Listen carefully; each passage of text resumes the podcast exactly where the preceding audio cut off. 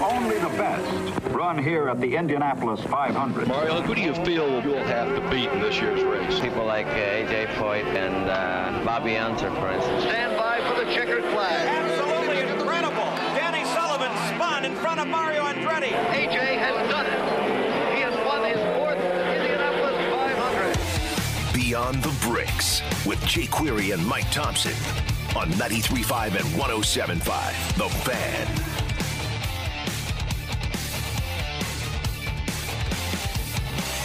Another fabulous evening that we have in Indianapolis, Indiana.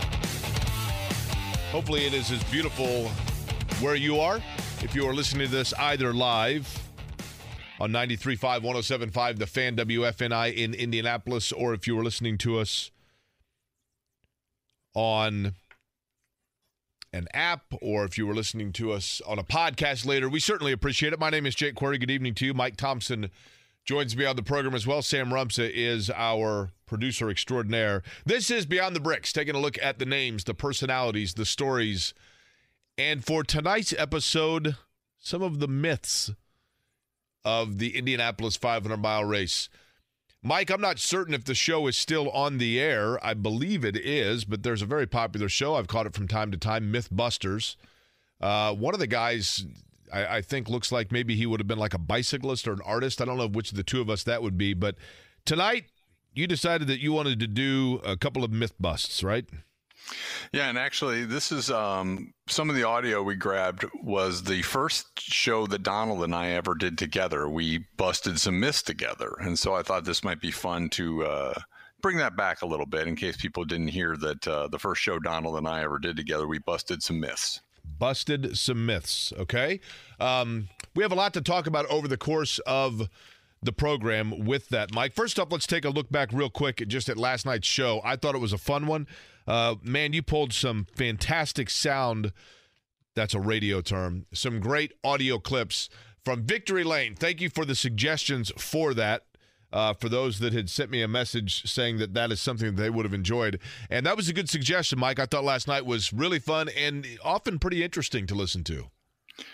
Oh yeah, it was a great suggestion. Um, I think it was Alex who did that. He's a uh, he he's one of our longtime listeners and uh, he has a lot of suggestions for us and i thought that was a really good suggestion and i really again i thought what was interesting about the show last night was you really hear the evolution of the victory lane interview and one of the things I didn't get a chance to point out last night when we were doing the show is if you remember listening to the early years, the 50s, there was a lot of emphasis put on the, uh, the, the, the people, the movie stars who were there to kiss the winner. You know, and they did that for a number of different years. They brought in a Hollywood star to kiss the winner, and there was a lot of emphasis on. You heard Barbara Stanwyck and Jane Greer and Erin O'Brien was there one year, and Dinah Shore, and you know Shirley MacLaine, and they they brought in someone who was very well known to kiss the winner, and that was a obviously you could tell that was a big part of the victory lane uh, ceremony and was a big part of the coverage in victory lane. Sid made a big point to point that out, as Charlie Brockman did, and, and another number of others. And one of the things that before we get to uh, tonight's program, Mike, one of the things that I think you can really see or hear, to be more specific, with those victory lane interviews and the dignitaries of which you speak, the celebrities, Dinah Shore being a, a really good example, um, it is obvious, and I don't know necessarily that perhaps publicly he had stated this, but I think privately to friends and whatnot he had, and we might have talked about it before, Mike, but. Sid Collins was obviously a very talented and very well known within Indianapolis broadcaster who was multifaceted in terms of his skill and his reach. He, I believe, you know, he was always dressed very dapper. I think he did advertisements for perhaps William H. Block, the local department store, um, maybe L.S. Ayres, one of those two. But he was in that capacity, you know, really seen, I think, is is kind of the face within Indianapolis of somewhat the social scene. I don't want to outspeak that per se, but I think that Sid Collins saw himself while he had a great reverence and passion for the Indianapolis Motor Speedway, and clearly in his decision, ability to bring in Donald and promote Donald as the eventual track historian, he had a great reverence for the history of the event. But I also think that Sid Collins saw himself as somebody who could perhaps go beyond just a radio personality or a broadcast personality within racing as more of like an entertainment type host of different programs. So I think that he himself really fancied when Hollywood dignitaries would be at the Speedway. Oh, I think there's no question about it. 100% what you just said is accurate because he had a show called the PM Party on WIBC. And one of the things on that PM Party show was if someone was coming to town, if Mel Torme was coming to town to play a concert, or if, or if Jayne Mansfield was coming to town for something, they would drop by the PM party and Sid would interview them. And and Sid also, in addition, I mean, one of the things we know about Sid's the way Sid called the race compared to the way Paul Page and you know Mark Jaynes and you guys call the race differently is Sid was more of a master of ceremonies. You know, the, the, he would report, they would report things after they occurred. And Sid was almost like, you know, the host of the world's biggest barbecue that happened to be there was a race going on at the same time, right? And he had a number of guests in the booth and he enjoyed having all those different guests to interview and things like that. And so I think you're 100% right. I mean, I think Sid enjoyed uh, he was friends with Ed Sullivan um, Jack Benny, you know, and I think he liked those those type of people, and I think he fancied himself a little bit like a an, an Ed Sullivan type of person, you know, kind of a variety type host, you know, in that kind of role. I think you're 100 percent right. Let's begin with tonight, Mike. Um, and I don't mean this to be somber by any stretch of the imagination, but I think it is also important. A lot of heroes have raced at the Indianapolis Motor Speedway, and a lot of heroes drivers that were heroes not just in the car but away from it as well. Veterans, a lot of military veterans have raced at the Indianapolis Motor Speedway, and a lot of drivers whose career came to an end either due to injury or various reasons in the pursuit of the win or in simply to qualify for the Indianapolis 500 mile race. And unfortunately, that includes one individual who was fatally injured 49 years ago today at IMS. Yeah, today we're remembering um, a couple drivers. One who lost his life at IMS, Art Pollard, and also Adam Petty. Um, Art Pollard, a lot of people people may not remember Art Pollard, but Art Pollard did a lot for not only for racing, but he did a lot for Indianapolis. Um, you know, he was a great race car driver, first of all. Um, but second of all, he he raised a lot of money for Riley Hospital and tirelessly raised money for for Riley. I mean, had a had an annual picnic that he he kind of cajoled some of the other drivers to come out to every year and help him raise some money for kids. And and he he did that back back um, in the Pacific Northwest too for for charities there. And and Art Pollard was a great guy. And one of the reasons I wanted to re- you know remember Art Pollard also tonight is uh, it, it makes me think of your your friend and, and my friend uh, the late Robin Miller because the first time I ever knew about Robin Miller was because of the 1973 Carl Hungness yearbook. Robin Miller wrote a, a, a, piece about his friend Art Pollard who had passed away.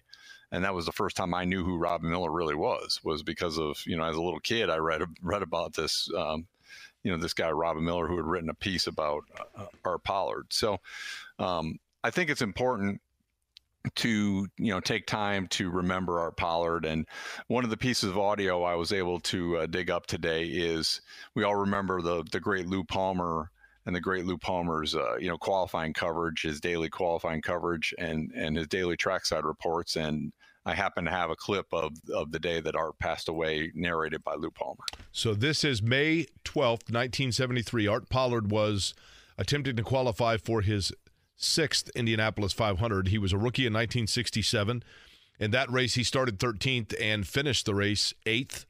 He ran again in 68, 69, 70, and 71. Then in 1972, he withdrew due to injury.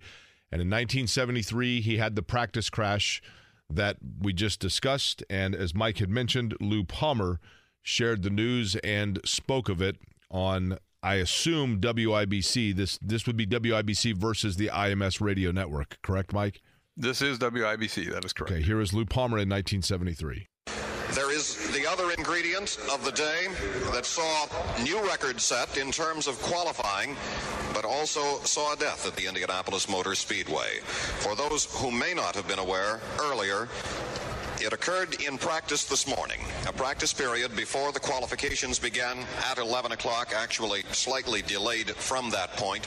Between 9 and 10.30, the practice time was allowed. And in the middle of that practice period, a car moved into the number one turn and then suddenly darted to the outer retaining wall, bounced, flipped in the air. There was fire rushed to the hospital. Art Pollard was pronounced dead this morning at 1040. A fine competitor, a fine man. Art Pollard dead as the result of injuries suffered in practice this morning at the Indianapolis Motor Speedway.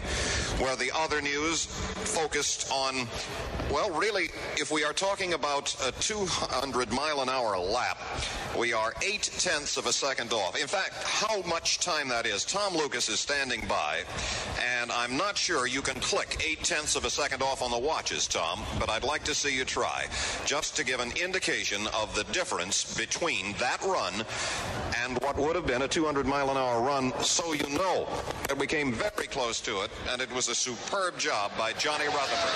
Here's the click, eight tenths of a second. And that's all the difference between a 199.071 mile an hour lap that Johnny Rutherford turned and what has become a magic 200 mile an hour mark. Turns out the pole speed that year was Johnny Rutherford at 198.413 miles an hour. Of course, Gordon Johncock won that 1973 race. That is Lou Palmer on WIBC radio discussing Art Pollard's passing on May 12th of 1973. Mike, the reality is that 1973 race, while that was the first race uh, in which I was alive, I don't remember it. Obviously, I was an infant, but uh, that is one of the very few years that many people who did attend the festivities and or the race itself in 1973, probably if there was one for them to not remember, it would be that one. Yeah, 73 is the one everybody wants to forget. In fact, uh, Sid is one of those people a little bit. If you listen to the 73 broadcast all the way through, at one point uh, after the terrible Swede Savage accident and the uh, the terrible tragedy that, that took the life of Armando Terán, the, the crew member for Graham McRae in the pit the pit lane. Sid is basically at one point he's done. You can tell he's you know he talks about what a disastrous month it is, and uh, you know he's he's over it. You can tell, and so uh, yeah, seventy three is the one to forget for sure, or one of the ones to forget certainly.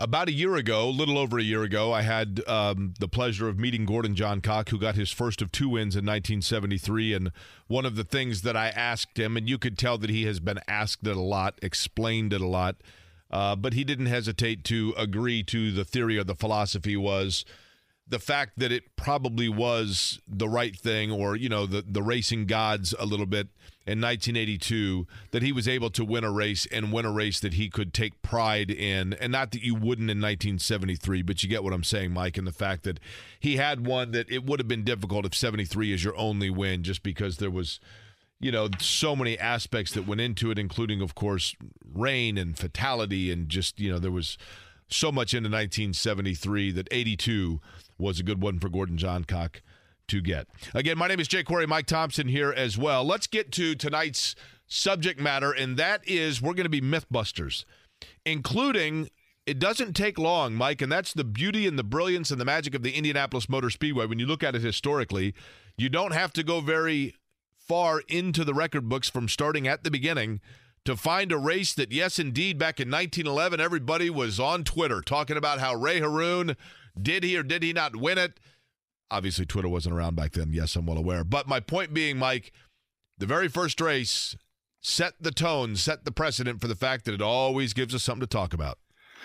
That's right. And the uh, the first myth right out of the gate was, uh, you know, and, and, if you ever want to get uh, you ever want to get Donald going, you say uh, ask him if Ray Harroun won the Indianapolis 500 in 1911 or not, because uh, you know that's one of the myths. When he and I started talking about the show and laid it out, I said, I said, what myths, you know, do you want to to bust and that was one of the first things he brought up was was that you know he said hey there's this controversy that's brewing and he said there is no controversy at all he's like Ray Harroun won the race, you know. So you're right. I mean, um, it's it's one of the ones, and it's right out of the gate. And there's a couple reasons for that we'll discuss as we listen to what Donald has to say about it. But there's a there's a couple reasons for for why it is a controversy. Okay, so allegedly, we will get to first Donald Davidson talking about that Harroun myth before we kind of further examine, if you will, including um, hearing about everything that took place in it. So I would assume the first thing that we want to hear, Mike, would be Donald on the myth itself, correct? Uh, yes, that'd be correct. Okay, here is Donald on the Ray Harroun myth of 1911. The theory is that, that Ralph Mulford was running uh, quite a bit faster than Ray Harroun, and that's true. And that uh, there was a, a lap that got missed, probably when an accident took place about a third of the way through, and that's entirely possible too. But it, I, I, it, uh, as far as the outcome of the race was concerned, uh, the important facts that just don't seem to come out is the tire change issue. And we can maybe uh, dispel another myth at the same time, or attempt to dispel another myth, and that is that Ray Harroun went to the Firestone engineers the night before the race and said, What speed do I have to run to get the best tire wear? Well, that's baloney because I don't even know if, if Firestone, you know, had a race team yet. Uh, Firestone was a brand new company and they probably had reps, but they didn't have like the Firestone Racing Division like they would have later on. And the other thing too was that Ray Harroun had already won a 200 mile race at the Speedway in 1910, and it's reported uh, he, he's he's. Um, quoted in Al Bloemker's book, 500 Miles to Go, and uh, I had an opportunity to spend some time with Ray Harroun myself, and he told me that he said we actually figured out um, what the best speed would be to run. And he said we could. We decided that 75 miles an hour would win the, would win the race because he said we had we'd uh, won the 200 mile race before. We'd done a lot of practice in 10 and 11, and uh, he said that the thing was that if you blew a tire, had a tire failure, it would take a long time. A lot of time would be lost in in coming in and making the change. Okay, so with that, we're kind of setting the stage here, right, Mike? And there's an aspect that takes place in the race that Donald kind of mentioned there that we need to examine further, correct? That's correct. Uh, we're talking about Ralph Mulford and the the fact that while Ralph Mulford might have been running faster at the time, he also had a number of problems, uh, tire related and pit stop related, that would change the outcome the newspaper reports the next day and the magazine reports in the, in the days that follow give you the information that uh, Mulford, let's see, Mulford changed 14 tires, but it doesn't say how many times he stopped. And I think Harroun stopped three times. I'm a little hazy on this now. And he changed four tires, including the right rear three times they don't specify which the other tire was, but one of the tires, if the, if the information is correct, one of the tires got changed, and two of the others went through the whole race. But the right rear, which you, you would assume would get the most uh, punishment, that got changed three times. But there were no failures. That's the that's that's important to know. The other thing is that Mulford um, changed the 14 tires. We don't know how many stops. At least two he had a failure. This is not on Wikipedia. You know, this is not in somebody's memoirs decades later. This is the reports at the time that he uh, that at least one time he blew a tire going into turn three. Uh, I'm sorry, in, into turn one, and so um, the uh, he had to do an entire, virtually entire lap on bricks on the rim, and then the other thing too is that on that that final stop, both the newspaper and the magazine report that when he came in on the rim, he damaged the rim, and it was necessary to hammer out the rim while uh, before they could even make the tire change. So all of this time, he's sitting still, the clock's ticking, and Harroun's still out there doing 75 miles an hour. So I'm sure that Mulford probably passed Harroun several times, but he lost it all with the tire problem, the extra stops plus losing time doing as I've described. So the question with everything taking place, as you hear from Donald Davidson, the track historian emeritus of the Indianapolis Motor Speedway, here you have the very first 500 mile race at Indianapolis, the international sweepstakes, if you will. And of course, at that time, it wasn't as though everybody thought to themselves, you know what? I want to win this race because in a hundred plus years from now, 111 years from now, two guys are going to be talking about it on the radio in Indianapolis, Indiana. It wasn't about that, but it was about competition. Ralph Mulford finished second, of course, officially speaking, in that race. So the question is, what was his mindset in terms of the news then versus later? I don't think there's any doubt that uh, you know that, that Harroun won the race, and then the other thing too about Mulford in later years saying I think they missed a lap and I think he really won it.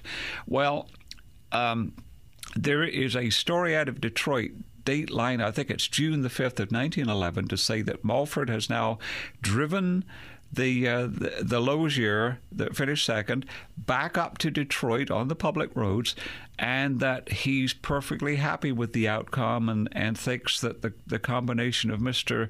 Harroun and the Marmon uh, that nobody could have beaten them on that day. So he's basically saying, you know, he won the race, and then I think as the years went by, he may have suggested gently because he was a very gentle man.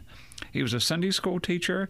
Uh, he he didn't you know go you know pounding into the the uh, the chief steward's office and, and pounding on the desk as some people have suggested that he might. He never and there was no protest at the time. There was never a protest.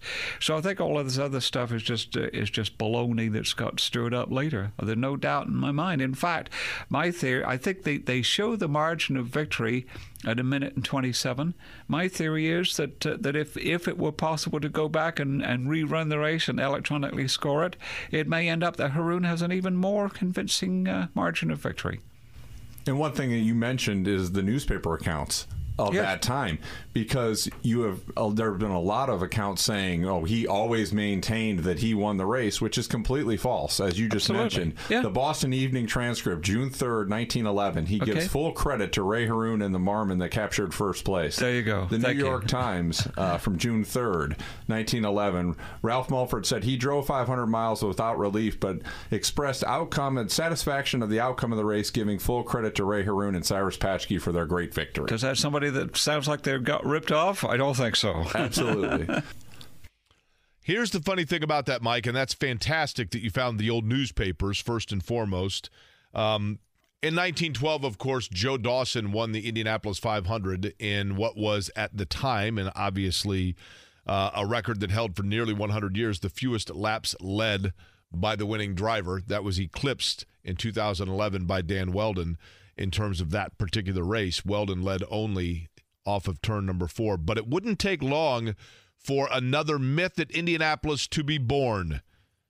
And we'll get to that because it has an international flair for the first time. That and more when we come back to Beyond the Bricks. Racing engines run hot. STP oil treatment fights the effects of heat in racing cars. Your car runs hot too.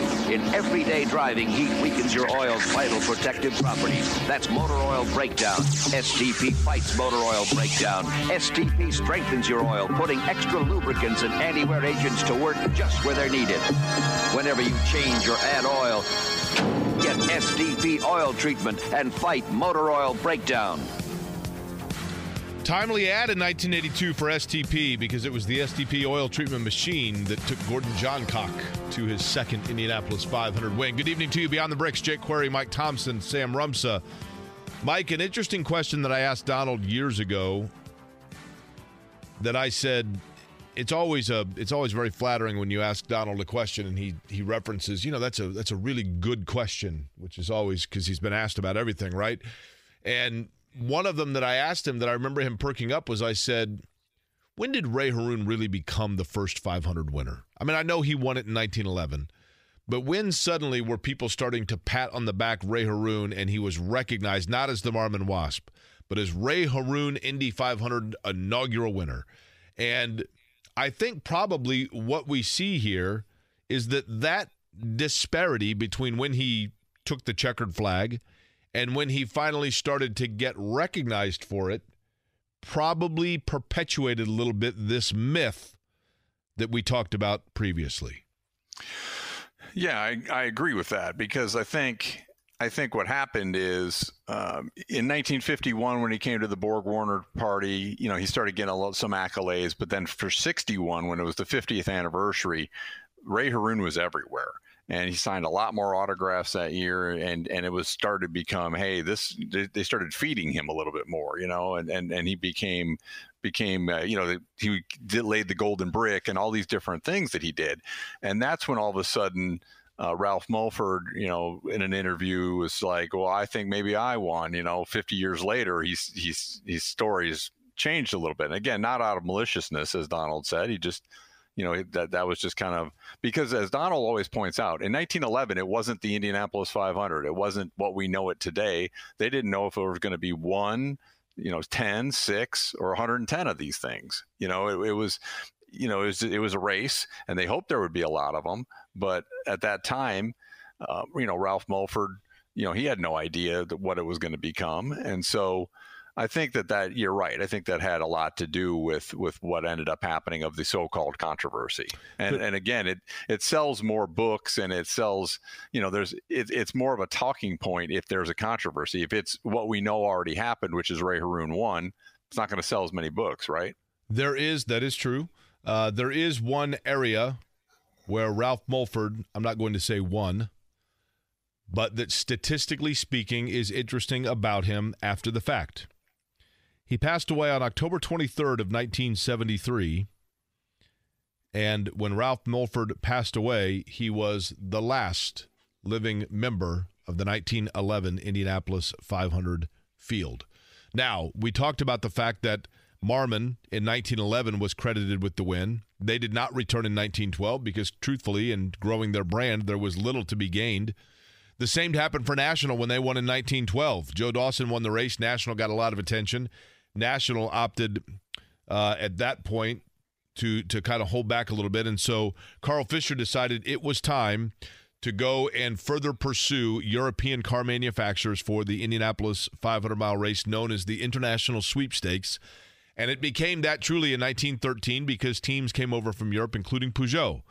And their driver, Jules Goux, and Mike Thomsen will forever be in my will because he has included Jules Goux in tonight's program, knowing full well that that is my all-time favorite 500 winner.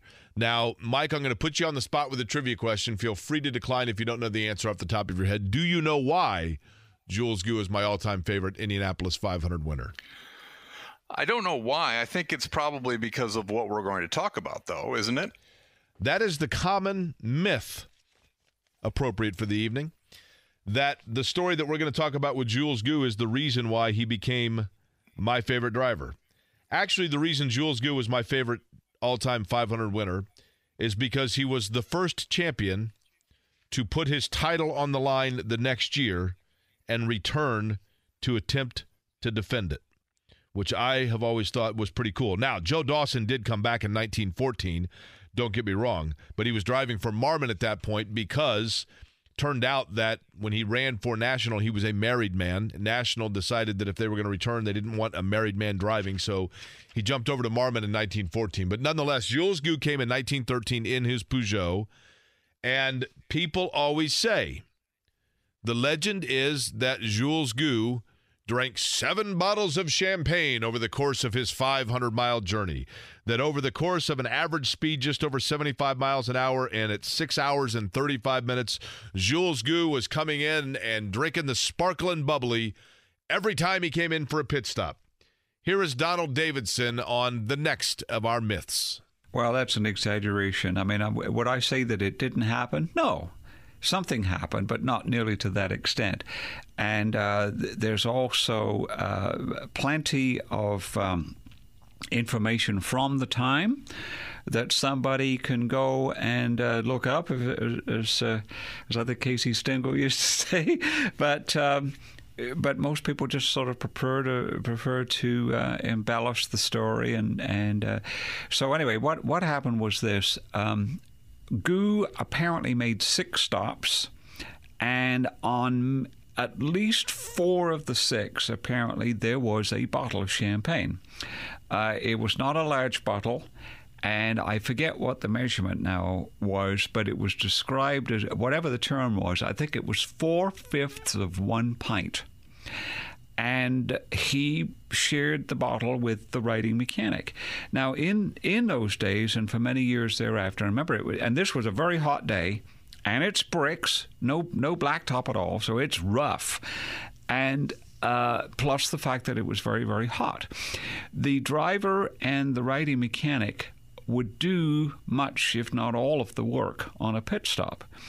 And so, anyway, uh, Goux whether this, whether he regularly did this in uh, in long races or not, I don't know, but probably. I mean, I'm sure that because he was from a well-to-do family, his fa- his family, many of them were like engineers with Peugeot and upper-level management and so on and so forth, and so he makes the stop and uh, somebody hand, hands him the uh, the bottle, which apparently he took a couple of swigs and shared with the riding mechanic. Uh, did they consume the entire bottle? They may have. But did they consume it? Uh, did did he personally consume an entire bottle on every stop? No. And the best uh, the best guess is that of the six stops, he may have had a bottle on at least four, and uh, that maybe some of them he may have consumed some, or it could have been used as mouthwash. I mean, it could have been a little more than, than a you know swill and and and and, and spit. So Jules Goux in 1913, as I had mentioned, was the first winner to come back the next year to run again. In addition to that, Jules Goux was the first international winner at the Indianapolis 500 mile race, and of course, again, truly making it an international sweepstakes. But the Speedway wanted to make sure that not everything about Jules Goux became a trend you know, whatever effects it may have had on him, uh, you know, he wasn't drunk. It, it probably, you know, helped uh, the uh, numb the senses against the pounding very much. But it, it, it, you know, he he won the race by a huge margin. And uh, then, but w- w- anybody that would say, well, you know, that's nonsense, it didn't happen. Well, yes, it did, because um, in Victory Lane, he was asked for the quote, and uh, forgive me, my French is not good, but it was something like Sans, sans le bon vent, je ne serais pas été en état de faire la victoire, something like that. So uh, forgive me, uh, French students or French people, but it, it, was roughly translated without the good wine, I couldn't have won the race. And uh, then there was a rule, AAA did have a rule that went into effect the following year that in so many words said that it, uh, you know it was not permissible to consume alcoholic beverages during a race. So, you know, did he drink some champagne? Yes, but not in the quantities that's been uh, been uh, perpetuated in in uh, the myths. When we come back, we'll flash forward in years just a bit, but there were still myths that took place at 16th and Georgetown. A further examination of those when we return to Beyond the Bricks. Now here's exactly where we stand right now. The leader, Johnny Parsons, is going into his 89th lap. He's still out in front. Jack McGrath is still in position number two. Uh, still in position number three is Mauri Rose. Paul Russo has not yet lost position number four, and Bill Holland has moved up into position number five. Now, friends, this is the latest up-to-the-minute report from Indianapolis here. So I'm inviting you to join us for the next broadcast from Indianapolis Speedway. Indianapolis 500 Mile Racing Classic is presented in honor of your doctor of motors, that expert mechanic who keeps your car in top condition. And this broadcast is sponsored by the makers and distributors of Perfect Circles, the most honored name in piston rings and the name for you to remember when you go to your uh, doctor of motors. Bill Slater speaking. This is the Mutual Broadcasting System. I was just about to say that's Bill Slater on Mutual Broadcasting. That's the 1950 Indianapolis 500. Johnny Parsons. In a rain shortened race that we covered the other day, Mike got the checkered flag. But once again, now it comes with a little bit of urban legend, right? That's correct. This is one of those ones that just never has seemed to go away. There was a myth that Johnny Parsons' team before the race found out that the block was cracked and was going to fail during the race. So they he and the team and Johnny came up with the plan. Hey, just go out there, charge, ring up as much lap prize money as you can before the thing fails. But Donald Davidson tells the true story of what actually happened. The legend is that Johnny Parsons knew he had a cracked block yeah.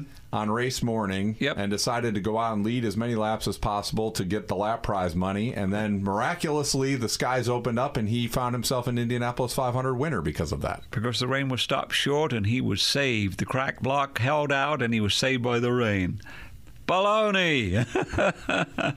uh, I've got this from several people, none of whom are around now, but um, uh, a, a, fellow named Bill Sparks, he worked for Allison's and he was on the crew. And uh, he said, you know, he said, he said it wasn't a crack. And he said, we, um, he said, on race morning, uh, we were in, we were in early, and then somebody said, "Look, there's some there's some moisture on top of the block," and so they took a rag, wiped it off, and then uh, a few minutes later, then there was some moisture on the top again, and so. Um, uh, Harry Stevens was the chief mechanic, and he said, or Harry Stevens said, "All right, don't tell anybody because word travels through Gasoline Alley. You know, this is the best rumor uh, place in, in the world. So if you, you know, don't tell anybody." So he said, "What we did, uh, we got." a couple little blocks of wood and some rags. We wrapped the rags around the blocks of wood and we put it on either side of the block. And he said we took a somebody took a hammer and then peened it, gently peened it, because the theory was there's the porosity in the metal is allowing the moisture to come up through the through the top. And so he said, so we just peened it, and then then we were okay. So we went ahead and ran the race that way. So to back up um, you know, was he trying to hide something? No, because Frankie Delroy, who I came to know very, very well, was the chief mechanic on the car the following year. It was sold to, to Jim Robbins, and Mike Nazaruk finished second and went the full 500 miles to finish second. And Frankie Delroy said it had the same block. He said that um, Jim Robbins, uh, you know, I, he said, I took over as chief mechanic and said, well, you know, you want to do something about that? He said, well, you know, let's see if we can make it last. And, and it did. So uh, it just basically backed up what Bill Sparks had told me. Uh, that, that was the moisture on the top? Yes. Did they peen it? Yes. Was it a crack in the block? No. And you run into that still again, I'm repeating what I said, but it went 500 miles the next year to finish second. After that, I have no idea, but uh, another one of those myths that won't go away. So, because we did Jules Goux, who is my all time favorite, I guess it stands to reason, Mike, that your all time favorite also would be one who has a myth that hangs over him.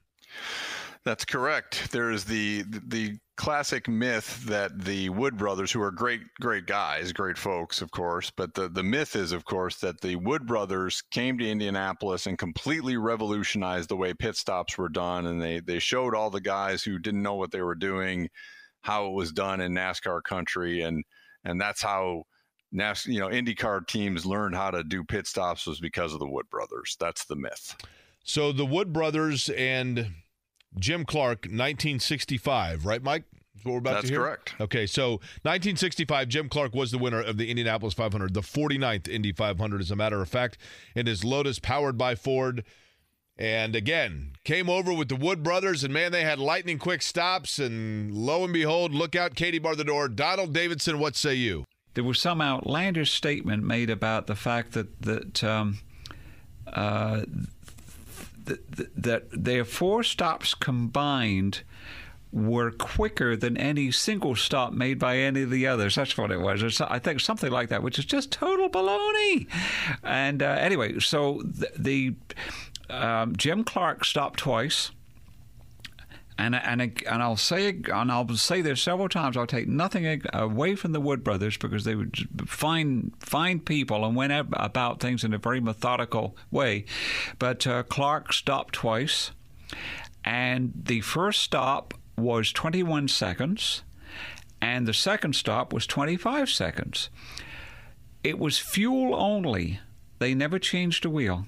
In, in fact, uh, they were up here in '66, and which is a, another thing. But anyway, the, the, the thing is that on um, Uh, they never changed a wheel on either of the two cars in the one race that they they uh, went the distance with.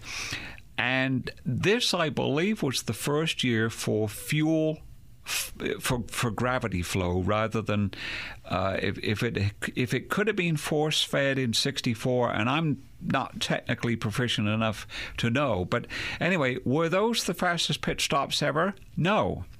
As it turns out, those two stops, the 21 seconds and the 25 seconds, were faster than any other stop that anybody did that year, but not by a chunk, because there were several people that did stops that were in the 20s, and sometimes they, they were a little bit more to make sure that they had the uh, the, the full amount in, or, and then some of them would, would have a, a, a first stop that might be 30 seconds or 32 seconds or something like that, and then the second one would be like maybe 21, 22 because they didn't need the full load. But anyway, uh, the the the stops in the previous few years had been faster than that, and in 1962. Rodger Ward won the race with three stops, A.J. Watson pit crew, and the stops were 19 seconds, not making this up, 19 seconds, 22 seconds, and 19 seconds for the three stops, which involve not only fuel but wheel changes as well. Donald Davidson on the 1965 race. Mike, the reality is it probably comes with each and every year. There have always been other controversies that have taken place, including those that you and I have witnessed. Certainly, we saw, you know, I don't know that Scott Goodyear and I love Scott Goodyear, and certainly he has been a great sport about it. But uh, you know, the controversy of the 1995 when he passed the pace car uh, just before the green flag came out on the final restart, and Jacques Villeneuve went on to get the win. Scott Goodyear was black flagged. 2002, we had mentioned, obviously ended in controversy. 1981, you know, we've talked about that extensively. So I hate to say it's part of the charm of the speedway, but it certainly Mark adds to the, or excuse me, Mike, it adds to the allure of the speedway.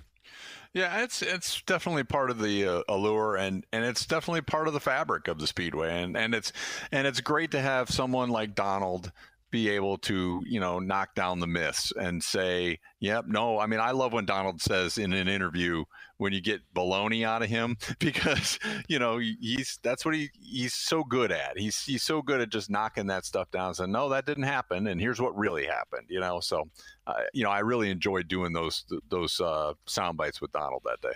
We have talked about al unser senior on this program. I have a feeling that this month we will also talk about al unser jr among others but tomorrow night, I think we're going to have some fun with it. We talk so much about the names that are household within the Indianapolis Motor Speedway that I think tomorrow night we're going to talk about one that you might not be as familiar with. You'll know the name, but wait till you hear the story. That's tomorrow night. Sound good, Mike? Tomorrow night, 8 o'clock? Sounds good to me. All right, have a good night, everybody. It's Beyond the Bricks.